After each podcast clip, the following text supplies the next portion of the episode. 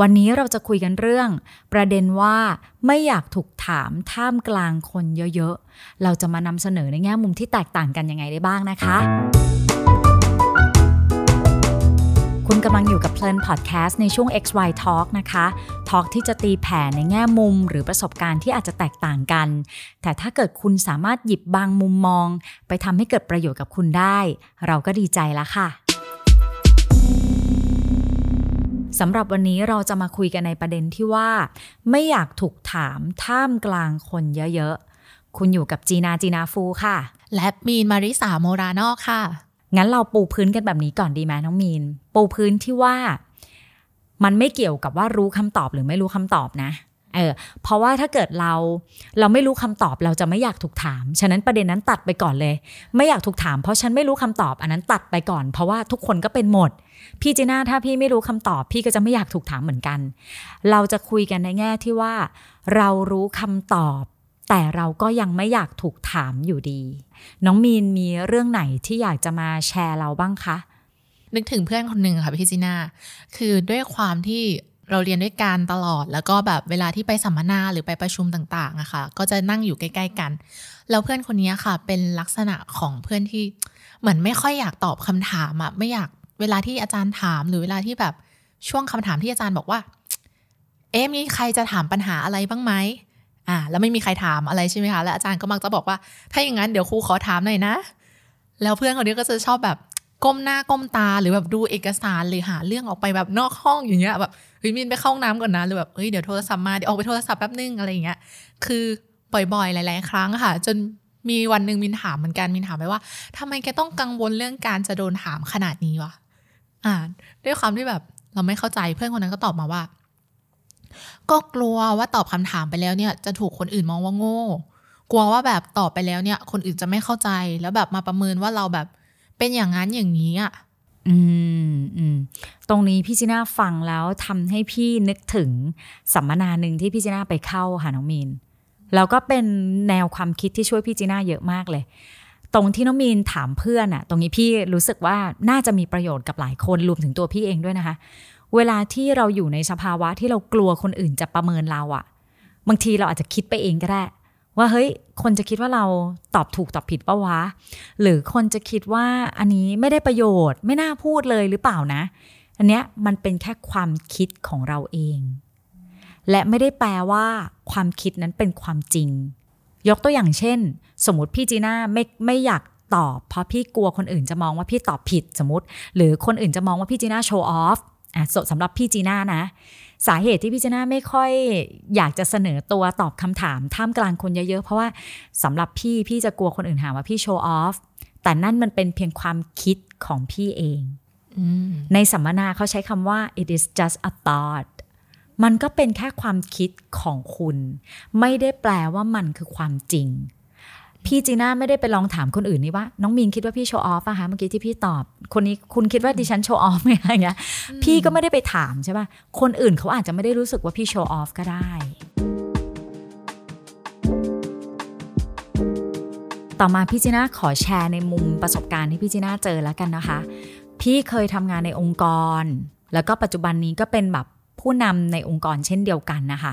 พี่สัมผัสได้ว่าในทีมงานที่มีทั้ง extrovert introvert ปนกันอยู่เนี่ย mix กันอยู่อะค่ะ ถ้าเป็น extrovert จะไม่ค่อยมีปัญหา สมมุติถามคำถามอะไรไป เขาจะเสนอตัวในการตอบประจำประจำและพี่ก็สัมผัสได้ว่า แต่ถ้าเป็นคนประเภทที่ไม่ค่อยพูด เงียบๆเป็นนักคิดอะเขาจะไม่ค่อยเสนอตัวในการตอบคำถาม แต่ถ้า พี่จีน่าถามเขาไปคำตอบเขามันจะว้าวเสมอเสมอเลย พี่ก็เลยไปถาม ทั้งพวกเข้าอบรมลูกศิษย์ต่างๆ คนในครอบครัวเพื่อนฝูงที่เป็น introvert ว่า อะไรที่ทำให้เขารู้สึกว่าแบบ ไม่อยากไม่อยากเสนอตัวก่อนอะอะก็ได้หลายแง่มุมเหมือนกันนะคะอยากฟังค่ะอยากฟังได้หลายแง่มุมอะมุมแรกแล้วกัน เป็นมุมที่ว่า เขามีคำตอบในใจนะ introvert เนี่ย คนเงียบๆอะ่ะเขามีคำตอบในใจตอบได้ด้วย แต่ก็ขี้เกียจตอบอะ่ะขี้เกียจยกมือเสนอตัวตอบ เขาก็อาจจะอยากเซฟพลังงาน กับอีกตัวอย่างหนึ่งเห็นชัดๆเลย ในการฝึกพูด Public Speaking มันจะมีอยู่เซสชันหนึ่งค่ะ เป็นเซสชันตอบคำถามสดๆ ถามว่า introvert ที่เขาไปฝึกพูดอะ่ะเขาอยากฝึกพูดไหม อยากขึ้นเวทีไหมแหมก็อุตส่าห์ลงทุนลงแรงมาฝึกพูดแล้วเขาก็ต้องอยากขึ้นเวทีค่ะน้องมีน แต่เขาจะไม่เป็นคนยกมือ เพื่อจะไปตอบคำถามสดๆนั่นเองเขาจะมีความรู้สึกว่า ก็เรียกฉันขึ้นไปดิถ้าเรียกก็จะขึ้น แต่ถ้าให้ยกมือเองอะ่ะ ฉันก็จะไม่ขึ้นหรอก ก็คือรออยู่ คือเท่าที่พี่จีน่าสัมผัสได้อะด้วยเนื้อแท้ของของเขาอะค่ะ จะเป็นคนที่อาจจะไม่ได้แบบชอบที่จะเป็นคนริเริ่มในการเสนอตัวเองก่อน แต่ถ้ามีใครบางคนที่มาช่วยส่งลูกให้ กระตุ้นเขาสักเล็กน้อยเนี่ย เออ เขาก็จะแบบทำเลยอะเป็นประเด็นที่ที่น่าคิดแล้วก็รู้สึกว่า พอมองย้อนกลับไปอะค่ะพี่จีน่ามีรู้สึกว่าได้ได้มองเห็นเพื่อนในอีกมุมหนึ่งเหมือนกัน คือฟิลแบบ ถ้าสมมติว่าเราคุยกันในเรื่องธรรมดาเรื่องท่องเที่ยวหรือแบบต้องการให้เพื่อนเสนอความคิดเห็นอย่างเงี้ย แล้วเราแบบลองถามเพื่อนไปว่า เออ ไปเที่ยวไปเที่ยวที่นี่ดีไหมหรือว่าเพื่อนมีความคิดเห็นว่ายังไง แล้วคือถึงแม้จะเป็นคนเงียบหรือเป็นเพื่อนสไตล์ introvert เขาก็ตอบเรากลับมาก็ให้ข้อมูลแล้วก็เหตุผลที่ที่ดีนะคะ ประเด็นที่ 3 ที่อยากจะชวนคุยค่ะ อันนี้อยากจะชวนคุยในเรื่องของรากปัญหาดีกว่า สาเหตุเลยละกัน เวลาเราคุยกันว่า ไม่อยากถูกถามท่ามกลางคนเยอะๆ ในกรณีที่ตอบคำถามนั้นได้นะ ให้เราลองถามตัวเองว่า เราไม่อยากตอบเพราะอะไร พี่จีน่าสัมผัสได้ว่า มันไม่ใช่เขาไม่อยากตอบ แต่มันเกิดความตื่นเต้นน่ะ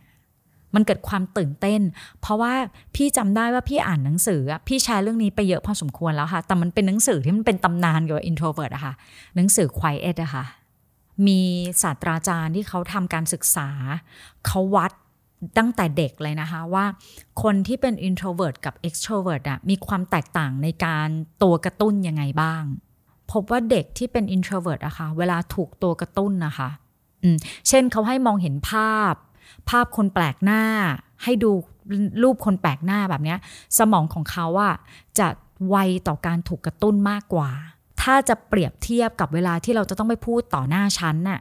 ระหว่างคนเป็น extrovert กับ introvert อะ extrovert จะไม่ได้ตื่นเต้นเท่ากับคนเป็น introvert คนเป็น introvert จะตื่นเต้นมากกว่า เพราะเขาไวต่อการถูกกระตุ้น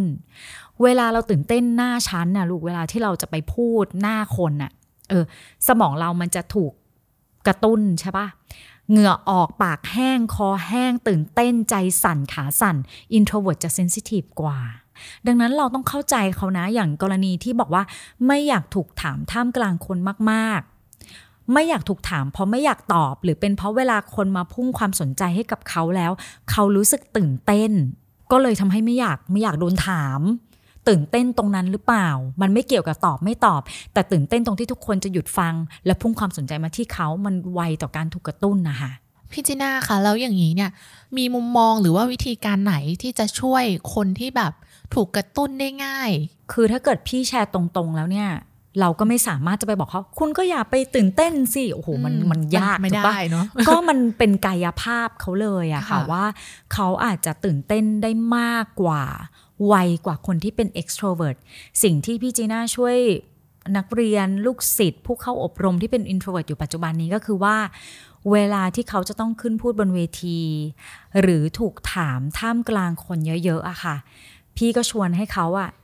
คิดว่าเขาตอบคนที่ถามเขาแค่คนเดียว นี่มันไม่ใช่การนำเสนอหรือการพูดต่อหน้าชุมชน เขาไม่จำเป็นที่จะต้องไปสบตาคนทั้งร้อยคน ให้มันดูแบบ grand อะไรขนาดนั้น ให้เขาอะเชื่อมโยงกับคนที่ถาม แล้วทำให้มันเป็นรายบุคคล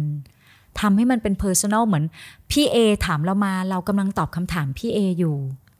เราไม่ได้พูดให้คนหมู่มาก พี่บีถามเราเราตอบพี่บี เพราะจริง ๆ แล้วคนสไตล์ introvert เวลาถามตอบเป็นตัวต่อตัวเขาเขาโอเคเลยนะแล้วยิ่งถ้าคุยเชิงลึกได้เขาคุยได้เลย ไม่มีปัญหาเลยเขากับชอบด้วยซ้ำเวลาเราถามคำถามเชิงลึกกับเขา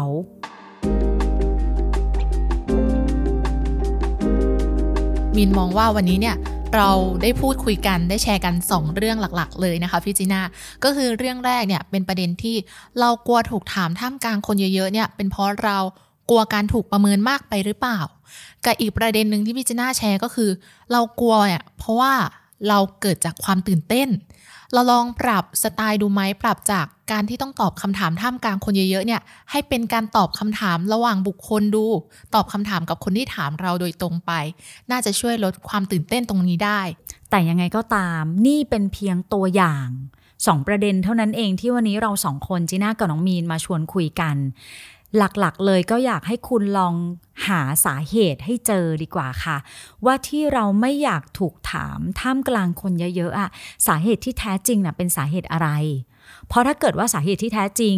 ไม่ได้เป็นเพราะตื่นเต้นในการที่จะพูดต่อหน้าคนเยอะ หรือสาเหตุที่แท้จริงไม่ใช่ว่ากลัวถูกประเมิน แต่เป็นสาเหตุอื่น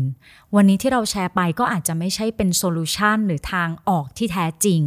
ก็เลยอยากเป็นกำลังใจให้ในการที่ลองมาวิเคราะห์ดูก็ได้ค่ะว่า เอ๊สาเหตุที่แท้จริงที่ทำให้เราไม่อยากถูกถามเนี่ย มันคือสาเหตุอะไรกันแน่ เพราะถ้าเกิดเรารู้ต้นเหตุ เราก็จะแก้ไขได้ถูกจุดค่ะ แล้วพบกับจีน่าและน้องมีนใหม่นะคะ กับเพลินพอดแคสต์ในช่วง XY Talk ค่ะ ไปแล้ว บ๊ายบาย บ๊ายบาย